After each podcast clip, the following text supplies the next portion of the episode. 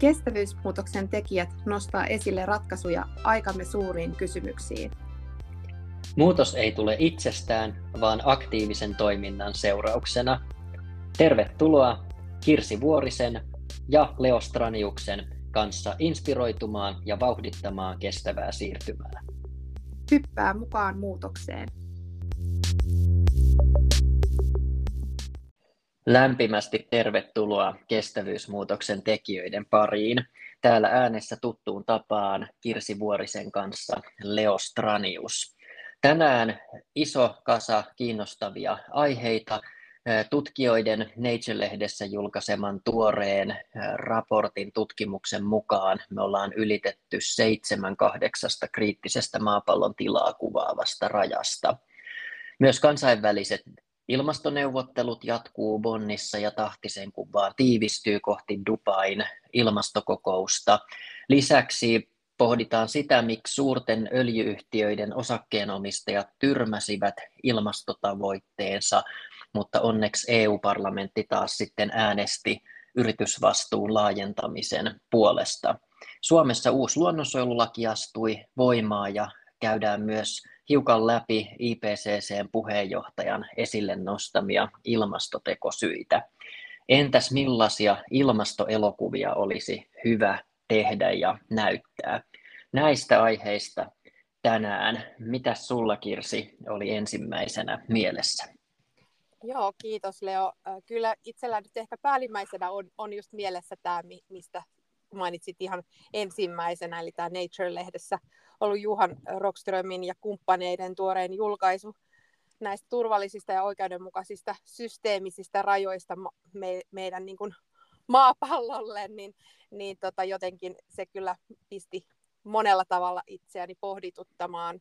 Ja minusta on niin kuin hienoa, että tällaista tutkimusta tehdään ja, ja nyt sitten tämä ehkä jotenkin musta tämä julkaisu niin alleviivasi sitä ja, ja tuo niin kuin työkaluja siihen, että miten me voidaan samalla niin kuin paitsi tehdä tätä kestävyysmuutosta, niin myös huomioida sit nämä oikeudenmukaisuuskysymykset, joita siihen liittyy. Niin kun, että se, siinä on otettu huomioon just tämä lajien välinen oikeudenmukaisuus, sitten niin kun, sukupolvien välinen oikeudenmukaisuus ja sitten myös eri, eri tota, yhteisöjen ja maiden välinen oikeudenmukaisuus, niin, niin tota, mutta kaiken kaikkiaanhan jotenkin se myös, että siitä julkaisusta niin vähän niin kuin, ehkä tulee sellainen että ah, ilmastoahdistus tai tällainen kestävyysmuutokseen liittyvä ahdistus itselläni hieman taas kasvoi, kun näki sen, että just että seitsemästä ää, systeemi, tai kahdeksasta systeemisestä rajasta niin ollaan menty seitsemän osalta jo niin kuin pahasti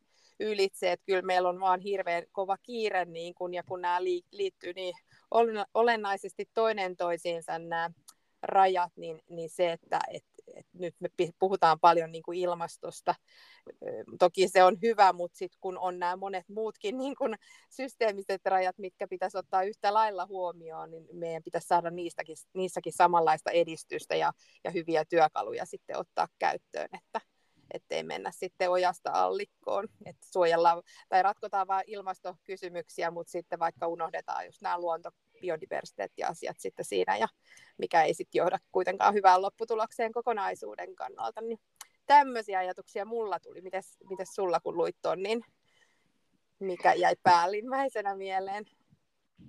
Joo, hyvät nostot teit jo, teit jo tosta ja, ja kyllähän tämä kieltämättä vähän ahdistusta lisää. Ehkä taustaksi jotenkin samaan aikaan kuitenkin on, on tyytyväinen, että joku vielä kykenee tekemään tämmöistä niin ison kuvan tutkimusta tästä meidän planeetan tilanteesta. Tähän pitkälti pohjautuu siihen niin yhdeksään planetaariseen rajaan, jota Rökström, Rökström ja kumppanit on tehnyt jo aikaisemmin, ja nyt tässä ehkä yhdistyy vähän myöskin semmoinen donitsitalousajattelu, tämä Kate Forwardin donitsitalousmalli, että tätä yritetään niin myöskin kytkeä vähän, vähän siihen niin ihmisen hyvinvoinnin indikaattoreihin, niin sen planeetan terveyden, planeetan hyvinvoinnin kanssa.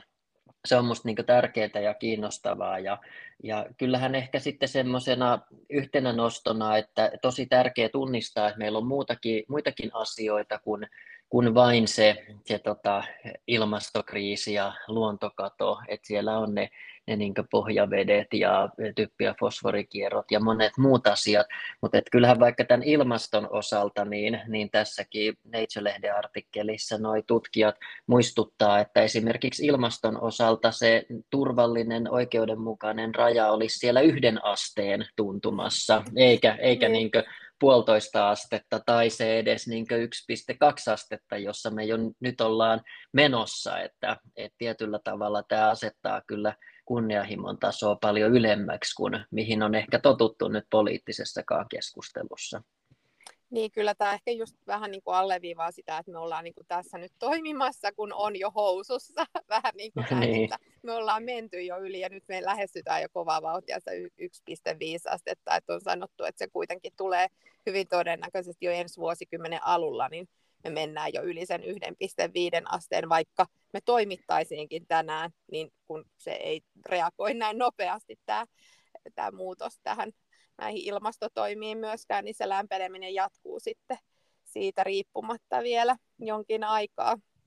Mutta joo, kyllä toi tota, hieno, hieno, hieno tota paperi ja toivottavasti moni, sen, moni siihen myös tutustuu tota, meidän valtaa pitävistä niin kuin toimijoista, että lisätään sitäkin kautta sitten ymmärrystä näistä aiheista. Mutta nostit myös tämän kansainväliset ilmastoneuvottelut tuossa, että, että ne jatkuu. Mitä asioita sulla itselläsi niihin liittyy? Että tietenkin tuo, että nyt on jo kovaa vauhtia neuvotteluita tehdään, että koppi lähestyy, mutta, mutta tota siellä sitten finalisoidaan niitä päätöksiä, mutta paljon tehdään jo sitä taustavaikuttamista ja muuta tässä nyt sitten ennen sitä, niin mitä sä nostaisit tuolta Bonnista tai, tai näistä neuvotteluiden kulusta niin kuin tähän asti, mikä on olennaista tai Joo, ehkä olennaista olisi tietysti just nytten tehdä sitä tietyllä tavalla poliittista vaikuttamista ja, ja myöskin käydä julkista keskustelua näistä ilmastotavoitteista, että,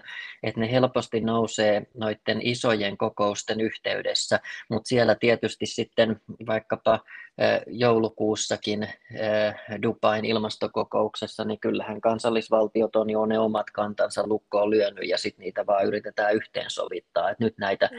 kansallista, kansallista kannanmuodostusta vahvasti tehdään ja valmistelevia neuvotteluita käydään just, just tällä hetkellä nyt ensinnäkin siellä Saksan Bonnissa ja, ja sitten tuossa oli myöskin, myöskin tulossa vielä muutamia muita tämmöisiä valmistelevia ilmasto kokouksia ja, ja nyt pitäisi seurata. Ja tietenkin yhtenä niin tosi keskeisenä tekijänä, mistä tänä vuonna keskustellaan osana, osana sitten tätä niin Pariisin ilmastokokousta tai ilmastosopimusta, niin on tietenkin tämä sopimuksen viisivuotistarkastelu. Siis viisi vuotta on jo mennyt kauan sitten, mutta me ollaan mm. edelleen niin siinä tilanteessa, jossa, jossa nyt sitten sitä viisivuotistarkastelua pitäisi, pitäisi tehdä ja, ja ehkä sen, syötä sitten, sen myötä sitten voisi odottaa, niin kuin, että maat laatis noita uusia päästövähennystavoitteita ja antaisi uusia sitoumuksia perustuen sitten niin nykyiseen ilmastotutkimukseen. Joo, tosi hyvä nosto toi viisivuotistarkastelu. Se on niin hyvä, että sellainen tulee. Toisaalta musta tuntuu itsestä, että onko se viisi vuotta aika pitkäkin aika, että viidessä vuodessa mm. ehtii tapahtua niin valtavan paljon, niin kuin nyt ollaan nähty tässä, mitä korona vaikka toi tullessaan. Että tietenkin ymmärrettävä, että tämmöiset on tosi työläitä ja aikaa vieviä. Ja sitten jos mietitään, että, että kyse on niin kuin globaalista prosessista, että kaikki maat, niin, niin tota, mutta jotenkin ehkä toivoisin, että siitä vielä lyhennettäisiin, että, hmm. että joku kahden vuoden sykli tai joku tämmöinen, niin voisi olla silleen ihan hyvä, hyvä sit, mutta ehkä se pitää mennä tälleen vaihe vaiheelta, että se voi olla vaikea kertarisäyksellä hypätä myöskään tällaiseen kahden vuoden rytmiin, mutta, mutta Niinpä tähän, niin, niin. Niin tähän on pakko just, pakko just todetakin, että, että ajattele, jos meidän kansainvälistä taloutta tarkasteltaisiin kahden vuoden eh, sykleillä tai välein, että et eihän, eihän me niin hitaasti tarkastella, mutta, mutta sitten samaan syssyyn täytyy sanoa, että silloin kun Pariisin ilmastosopimuksesta neuvoteltiin ja, ja pohdittiin tätä viisivuotistarkastelua, niin se oli suuri voitto Pariisin mm. ilmastosopimuksessa, että saatiin näinkin tiheä tarkasteluväli kuin Joo. tämä viisivuotistarkastelu, että si, si, siinäkin oli iso, iso työ, mutta tota, kyllä ihan niin kuin sä sanoit, niin, niin tämä homma etenee niin nopeasti, että varmaan olisi aihetta eh, tämmöiselle pari, vähintään parin vuoden väliselle tarkastelulle. Joo, mutta se on varmaan sit sitä tulevaisuutta, että kun siitä tulee vähän niin kuin pakon sanelemana, niin kun, että meidän on pakko ottaa sitä nopeammin haltuun asiaa, niin se sitten seuraa ehkä sitäkin kautta. Mutta kyllähän toi kun sanoit, että niinku tämä vaikuttamistyö on jo kovasti käynnissä nyt ilmastokokousta varten, niin mä ottaisin tämän, minkä nostit myös tuossa introssa, niin tämän suurten öljyyhtiöiden osakkeenomistajien, niin kun, että he tör- tyrmäsivät nämä ilmastotavoitteet, niin vähän sellaisena niin kuin signaalina nyt tonne koppiakin silmällä pitää, että yritetään tehdä sellaista niin kuin vaikuttamista ja antaa niitä viestejä, että no me nyt ei ainakaan näitä niin kuin näistä tulla pitää kiinni, mutta tietenkin sitten tuossa myös, myös se, että, että on kuitenkin sit myös öljyyhtiöitä, jotka, jotka, joilla on niin kuin ilmastotavoitteita sit kuitenkin, että eurooppalaisilla öljyyhtiöillä, vaikka Shellillä ja BBL, BBL niin on, on jo vastaava suunnitelma, mutta, tota, mutta sitten nämä yhdysvaltalaiset tota, yhtiöt, eli tämä ExxonMobil ja Chevron, niin, niin ne, he, he, he, sitten olivat, niin kuin, että siellä ei selkeästikään Yhdysvalloissa ole samanlaista niin kunnianhimoa näihin ilmastotoimiin sitten näillä yhtiöillä, mitä Euroopassa on. Joo, tämä oli kyllä jotenkin tämmöinen tuulahdus taas tota, mm. menneestä maailmasta, tavallaan myöskin ehkä joistain realiteeteista, mikä, mikä tarttu silmään, että, että niin paljon on puhuttu tavallaan osakkeenomistajien, sijoittajien, institutionaalisten sijoittajien tämmöisestä ilmastoaktiivisuudesta ja siitä, että ne painaa päälle sitten ja vauhdittaa yhtiöiden vastuullisuus- ja ilmastotyötä, mutta, mutta nyt tuossa tosiaan niin vain 11 prosenttia Exxonin osakkeenomistajista kannatti esitystä, joka ne. vaatii yritystä määrittämään Pariisin ilmastosopimuksen kanssa linjassa olevat päästötavoitteet. Ei siis mitään edes niin kunnianhimosta tai semmoista uutta, vaan että, että oltaisiin nyt edes niin Pariisin ilmastosopimuksen kanssa linjassa, mm. niin onhan tämä nyt niin aika, aika hullu, hullu maailmaa kuitenkin, kun ottaa huomioon, että, että sehän on kiva, jos tota, jotkut niin ihan toisen toimialan isot yritykset määrittää tieteeseen perustuvia kunnianhimoisia ilmastotavoitteita, mutta jos niiden osuus niin päästöistä on marginaalista tai ei ole kauhean relevantti, mutta nämä, nämä on niitä niin suurimpia saastuttajia. Niinpä, joo. Kyllä tuossa on niin kuin, tavallaan herättää just ajatuksia, että vaikka niin kuin, itsekin haluan ymmärtää niin kuin sitä, niin kuin, että Suomessakin paljon vielä autoillaan, polttomoottoriautoilla ja muuta, niin jotenkin sitten samaan aikaan miettii, että voi vitsi, kun me ei rahoitettaisi enää yhtään tätä öljyteollisuutta, joka varsinkaan näitä ta- taantumuksellisia niin kuin toimijoita, jotka jotka nyt sitten yrittää jarruttaa tätä muutosta, että, että tota, jokainen niin kuin tankilla käydessään voi miettiä sitä, että minkälaiseen loppaustyöhön nekin rahat sitten menee, että jarrutellaan näitä tärkeitä muutostoimia tässä.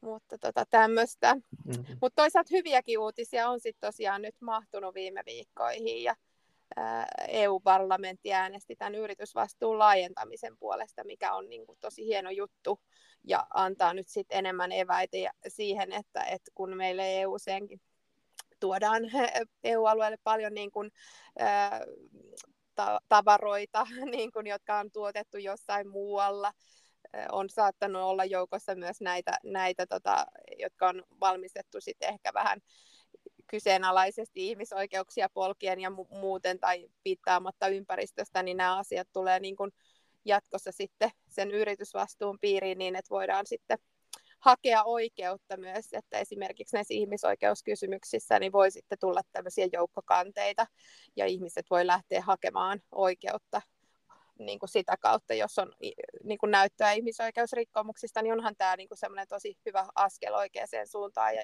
ja edellyttää nyt sitten yrityksiä ottamaan paremmin nämä toimitusketjuihin liittyvätkin kysymykset huomioon, mikä on niin kuin mielestäni tosi tärkeää, ja se, että tämä kattaa myös finanssipalvelut, niin, niin on sitä kautta, että rahoitussektorikaan ei voi niin kuin tässä saa mitään vastuu vapautuksia niin kuin mm. asiasta. Et toki nämä niin kuin oli, että voimaan astuisi vasta 3-4 vuoden kuluttua, riippuen sitten, että minkä kokoisesta yrityksestä tässäkin nyt taas jälleen on tämmöinen siirtymäaika kuitenkin, että toivottavasti se nyt olisi ennemmin toi kolme kuin neljä vuotta, mikä tuntuu taas jälleen tälleen tämmöisenä mm. vähän tuota, ää, ää, on vähän malttamaton näitä, että voisi tapahtua nopeamminkin nämä muutokset, niin, niin tuota, mm. pitkältä ajalta toi neljä vuotta tuntuu tässä ajassa. Mitä, mitä ajatuksia sulla tuosta tosta päätöksestä? Joo.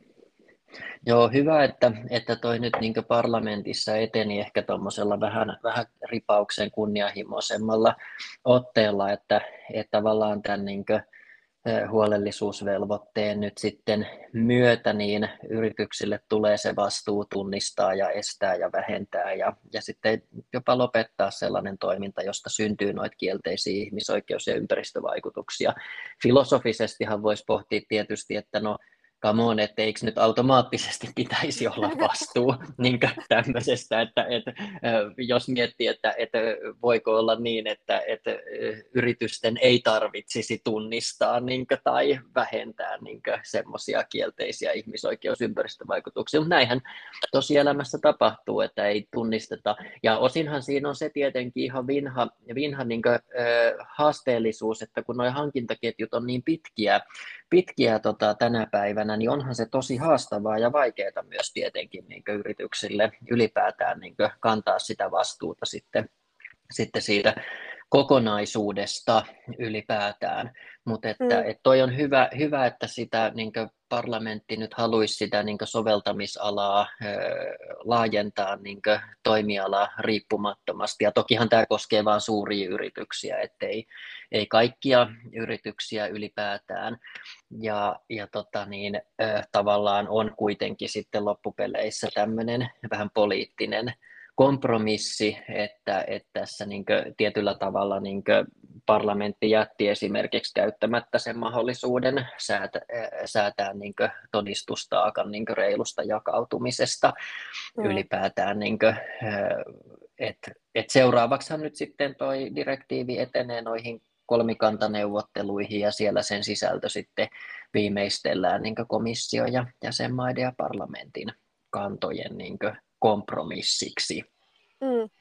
Joo, toi mikä ehkä niinku, mikä, mikä tuossa just kun siinä oli annettu nyt sitten, että se ei heti koskisi näitä pienimpiä yrityksiä, niin sitten tavallaan ehkä toivoisi jotenkin, että Suomessakin niin kuin, ö, annettaisiin eväitä myös niin kuin PK-sektoreille, PK-yrityksille tota, ja PK-sektorille, niin, niin myös siihen, että et, et hekin pystyy niin etenemään näissä kysymyksissä, koska pienissä yrityksissä ei välttämättä sit ole aina resursseja niin kuin samalla lailla, kun ei ole samanlaista semmoista ähm, sustainability-osastoa siellä ratkomassa mm. ja miettimässä tätä raportointia, että kuitenkin sit suurilta yrityksiltä ne vaatimukset valuu alaspäin, niin nyt oli jo nähtävissä tässä äh, OPn suuryritystutkimuksessa se, että tosi moni yritys niin kuin joutuu jo vaihtamaan niin kuin toimittajiaan sen takia, että ne ei täytä näitä niin kuin velvoitteitaan, niin nyt kun tulee taas lisää velvoitteita, niin olisi hyvä kyllä, että pienemmätkin yritykset ottaisiin niin kuin näitä asioita haltuun ja, ja tota,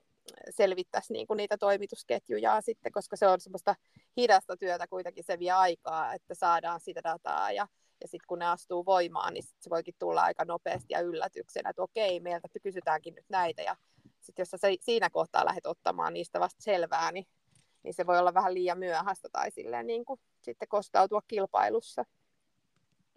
No se on kyllä hyvä, hyvä pointti ja, ja aivan totta, totta että, että tavallaan tämä tulee helposti niille pienille yrityksille sitten vasta sen arvoketjun kautta, kun niin isot, isot alkaa niin kysymään ja vaatimaan ja odottamaan, ja jotta ne ei olisi ihan sit housut kintussa, niin ehkä tuossa mm. Voisi sit miettiä jotain myöskin ihan semmoista niin tukirakenteita tietyllä tavalla niille PK-yrityksille, että miten ne vastaa noihin tuleviin haasteisiin. Mulle tuli jostain syystä mieleen nyt vähän samalla lailla kuin, niin kuin ilmastolain myötä nyt, niin velvoitetaan mm. pienetkin kunnat tekemään noita ilmastosuunnitelmia ja, ja nyt sitten vaikkapa ympäristöministeriö ja, ja Syke on niin tarjonnut siihen työkaluja ja ihan niin avustusrahaa kunnille mm. myöskin näiden suunnitelmien tekemiseen.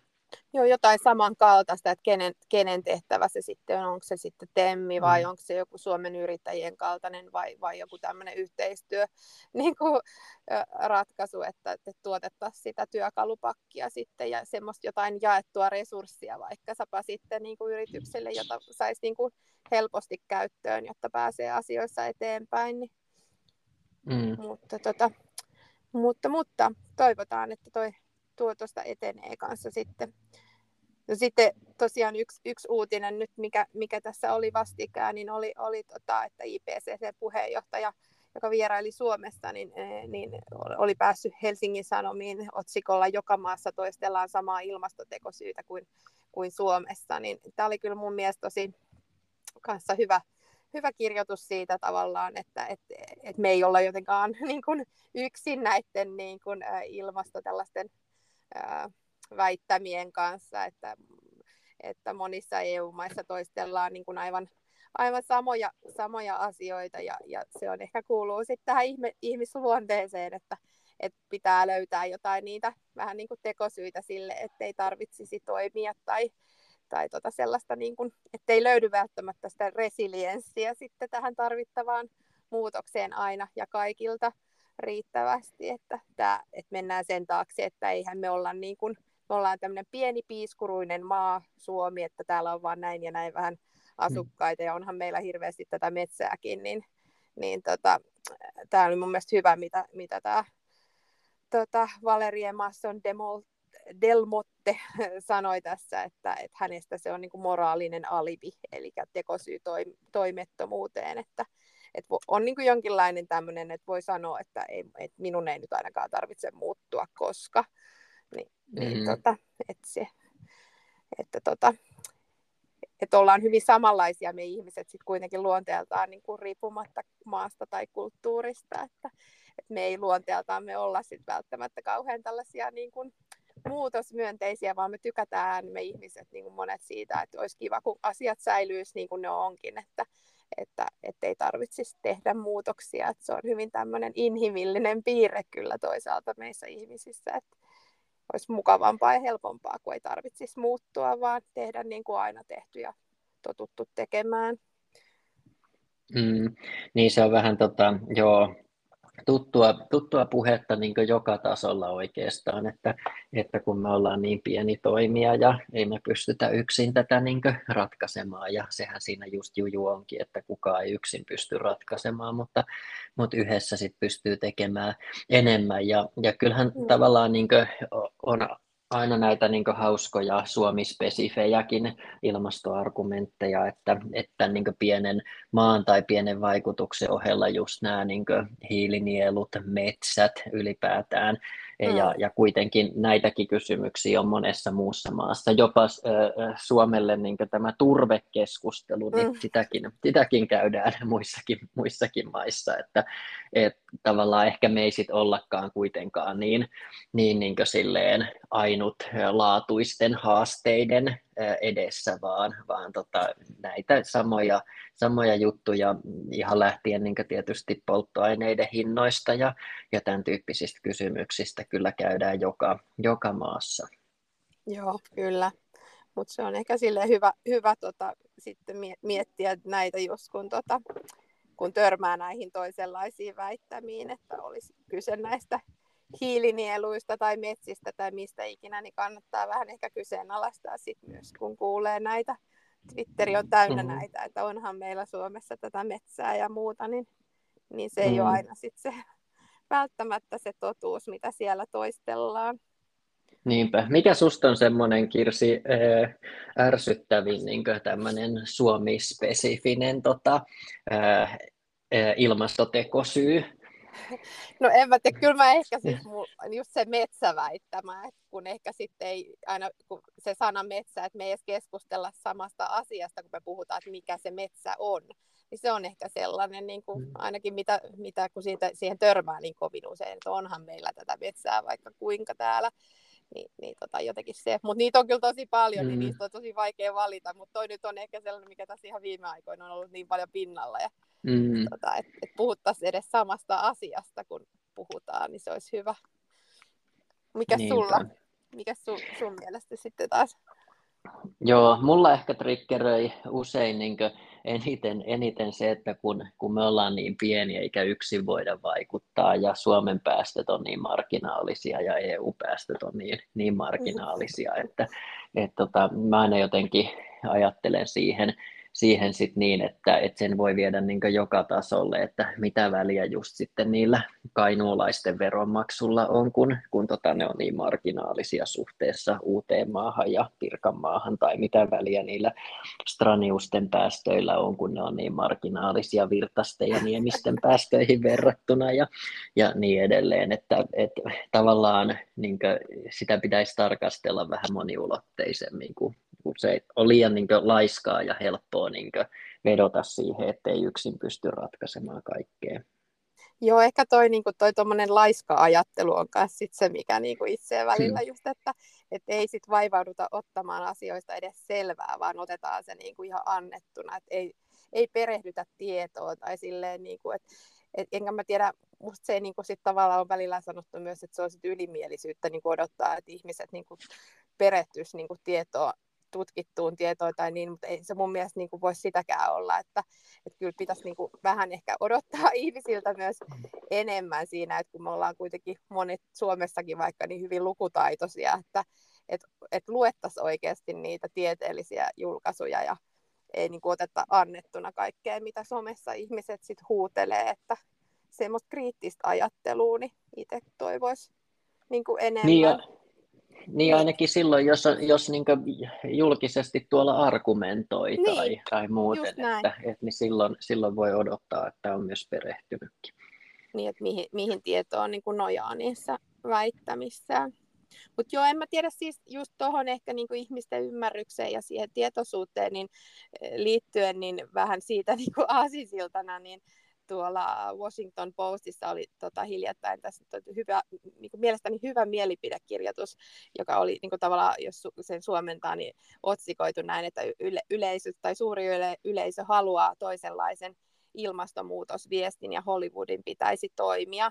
Ja, ja tässä kirjoituksessa niin kuin, kuvattiin sitä, miten niin kuin, tosi monet niin kuin, ä, aina 1060-luvulta lähtien niin kuin tehdyistä elokuvista, jotka niin kuin sivuaa jollain lailla ilmastonmuutosta, niin suurin osa näistä niin kuin kuvaa sitä katastrofia. Niin kuin katastrofina, että tuomatta niin kuin hirveästi sitten ihmisille sellaisia eväitä tai tarinoita siitä, että miten tätä, tätä voitaisiin niin kuin ratkaista, tätä haastetta tai, tai ilman, että ne antaisi niin kuin ihmisille eväitä siihen, että lähdetään toimimaan ja ja aktiivisesti niin kuin ehkäisemään näitä katastrofeja.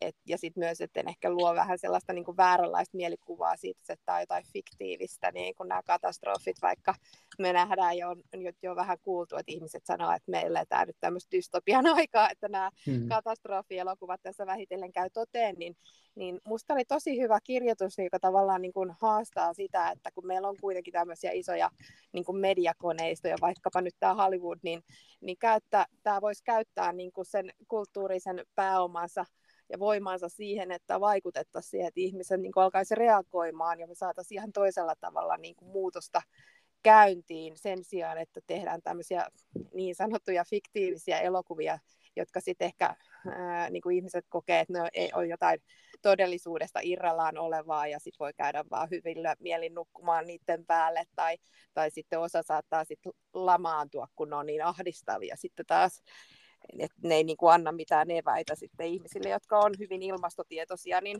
niin sitten taas siihen, että mitä minä nyt sit voisin oikeasti tälle tehdä. Niin tota, musta mm. tosi hyvä, että me tarvittaisiin sellaisia niin kuin parempia tarinoita just, että toisaalta siitä, että ihmiset, niin kuin, että hyväksyttäisiin myös tämä suru, mitä tämä ympäristön menettäminen niin kuin ihmisissä aiheuttaa. Ja sitten on ihan hy, niin kuin hyvä, että olisi myös niitä vähän haastavia vihaisiakin tarinoita, niin kuin, mm. jotka toisivat esille tätä epäoikeudenmukaisuutta, mitä tähän liittyy, että kokonaisia saarivaltioita vaikka uppoo mereen, Ja sitten me tarvitaan niitä innostavia tarinoita, että tämä että tiede ja luova toiminta, että me pystytään sopeutumaan ja ratkomaan näitä kysymyksiä ja sitten semmoisia rohkaisevia tarinoita niin kuin lisää toivosta ja epäonnistumisestakin, joka niin kuin näyttää sitten, että kyllä, kyllä tästä niin kuin vielä päästään pois tästä tilanteesta, mutta, mutta että ne pelkät katastrofielokuvat ei, niin kuin, ne ei anna tavallaan mitään ja ne on niin kuin jo vähän nähtykin, että mm. semmoinen hyvä, hyvä ja sitten Hollywoodin lisäksi meillä on paljon muitakin koneistoja, tietty, mutta tämä nyt perään kuulutti jenkkilehtenä tietenkin sit sitä, että niin kuin oma, oma mediakoneisto ottaisi tämän asian niin kuin paremmin haltuun. Mitä sä mietit? Mm. Minkälaisia Joo, ajatuksia näistä katastrofielokuvista sulla on noussut? Joo, hyvä nosto ja, ja niin tärkeä havainto tuossa tuossa niin Washington Postin mielipidekirjoituksessa. Ehkä itse sitten sit mietti sitä, että, että onko nyt tullut, ehkä mä oon niin liian vähän seurannut taas viimeaikaisia elokuvia, mutta että, että jotenkin ne tuntuu vähän, vähän niiltä niin vuosikymmenten takaisilta, takaisilta noi niin ilmastokatastrofileffat, että onko niitä, niitä enää tullut niin paljon, että nyt viimeaikaisista semmoisista ehkä ilmastoteemaisista elokuvista mulle tulee mieleen tämä Don't Look Up, ja, mm. ja olisiko se kuitenkin vähän erilainen tavallaan, koska se parodioi sitten niin, niin selkeästi sitä ihmisten niin reaktiota siihen lähestyvään katastrofiin, että olisiko se nyrjäyttänyt vähän eri lailla sitä ajattelua. Ainakin tuntuu, että, että niin tämmöisten ilmasto- ja ympäristöihmisten parissa se herätti ihan niin positiivista vastakaikua. Mutta tuleeko sulle mieleen, minkälaisia leffoja sulle tulee mieleen hyvässä ja huonossa niin nytten tästä niin ilmastotematiikasta? Joo, ei mullakaan kyllä kieltämättä ole nyt tullut mitään muuta mieleen sen Don't Look Upin jälkeen, että, että tota, sitten oli nämä The Day After Tomorrow, mikä oli silloin mm. aikaisemmin 2000-luvun alkupuolella ja, ja tota, näitä muita, muita tota, tämmöisiä leffoja. Ei niitä kyllä, siis kaiken kaikkiaan ehkä myös, että ei niitä ehkä liikaa ole, tai sitten ne ei ole ainakaan, ei ole, tö, niin kuin itse en ole niihin törmännyt. Et tietenkin sitten meillä alkaa olla näitä dokumentteja, niin kuin, mitkä sitten on, on näistä niin kuin, tota, mm. niin kuin do, dokumentati, dokument, mikä nyt mulla sanat mm. sekoon, on kuitenkin niin kuin dokumentteja tehty aiheesta, et, et, mutta tämmöistä niin kuin viihdyttävää ää, materiaalia niin kuin vähemmän, että et sit voisi mm. olla ehkä ihmiset kuitenkin tykkää sit katsoa myös sellaista, mikä viihdyttää, että miten siitä voisi tehdä viihdyttävää tuommoisesta aiheesta, niin se on sitten ehkä oma kysymyksensä. Että, mutta ehkä jos olisi jotain, niin kun niitä kuitenkin hyviäkin esimerkkejä on, että miten, minkälaisia keksintöjä nyt on sitten olemassa jo ilmastonmuutoksen niin kuin hillintää ja näin, niin jos joku osaisi tehdä sen niin kuin vielä se viihdyttävään formaattiin niin kuin mm. koostaa, niin se voisi olla aikamoinen pläjäys. No olisi olis kyllä tota, sille tarvetta. No tässä kun semmoisia eloku, viihdyttäviä, rohkaisevia ilmastoelokuvia odotellaan, niin mehän voidaan nauttia, nauttia tota tästä luonnon kukkien loistosta ja luonnon monimuotoisuudesta. Että viimeiseksi voisi vielä nostaa tänne, että nyt kesäkuun alussa uusi luonnonsuojelulaki astui voimaan Suomessa ja, ja sen myötä sitten esimerkiksi niin luontotyyppien suoja kyllä, kyllä kieltämättä vahvistuu. Toki tähänkin jäi vähän ehkä ongelmia ja pikkasen tätä yritettiin vesittää sitten loppu, loppuvaiheessa, että ehkä itse erityisesti jäi harmittaan tuossa toi, ekologinen kompensaatio, niin vaikka tuleekin tuommoisena uutena työkaluna lainsäädännön puitteissa, niin se on niin vapaaehtoinen, joka tekee siitä toimintaympäristöstä tosi sekava ja epämääräisen sitten vaikkapa eri organisaatioille tai yrityksille toimia, mutta että varmaan nyt uudelle hallituksellekin vahva viesti, että meillä on uusi luonnonsuojelulaki ja, ja ehkä sitten se semmoinen kattava luontolaki, sen selvittäminen olisi seuraava askel, vai mitä sanot Kirsi? Kyllä joo, on tuo hieno, hieno juttu ja kiitos edelliselle hallitukselle, että tämä uudistus saatiin, saatiin aikaan ja toi, niin kuin vaikka itse just on tosi onnellinen siitä, että meillä niin kuin kansallispuistot ja luonnonpuistot on nyt niin kuin suojassa näiltä niin kuin malmietsinnöiltä nyt sitten tästä, tästä eteenpäin, niin on, on kyllä hie, hieno juttu, että nyt tiedetään kuitenkin, että tällä hetkellä niin kun on, on kovasti intressejä niin kun lisätä ää, kaivostoimintaa täällä pohjoisessa Euroopassa, kun haluamme lisä, vähentää riippuvuuksia niin kuin Kiinasta, niin, niin tota, tämä tuli just niin kuin oikeaan hetkeen nyt kyllä tämä lakimuutos. Että tota, ei muuta kuin nautitaan vaan nyt kesästä ja hienoista kansallispuistoista ja lähdetään samoilemaan sinne ja, ja tota, viettämään kesälomaa sillä tapaa kestävästi Suomessa ilman, että otetaan välttämättä niitä kaukolentoja jonnekin muualle ja aiheutetaan hirveästi päästöjä. Tämmöiset Kyllä. terveiset täältä mun suunnalta. Kyllä vain, ei muuta kuin nauttimaan luonnonkukkien loistosta. Näin tehdään. Kiitos jälleen Leo ja mukavaa päivänjatkoa kaikille. Kiitos paljon. Kiitos.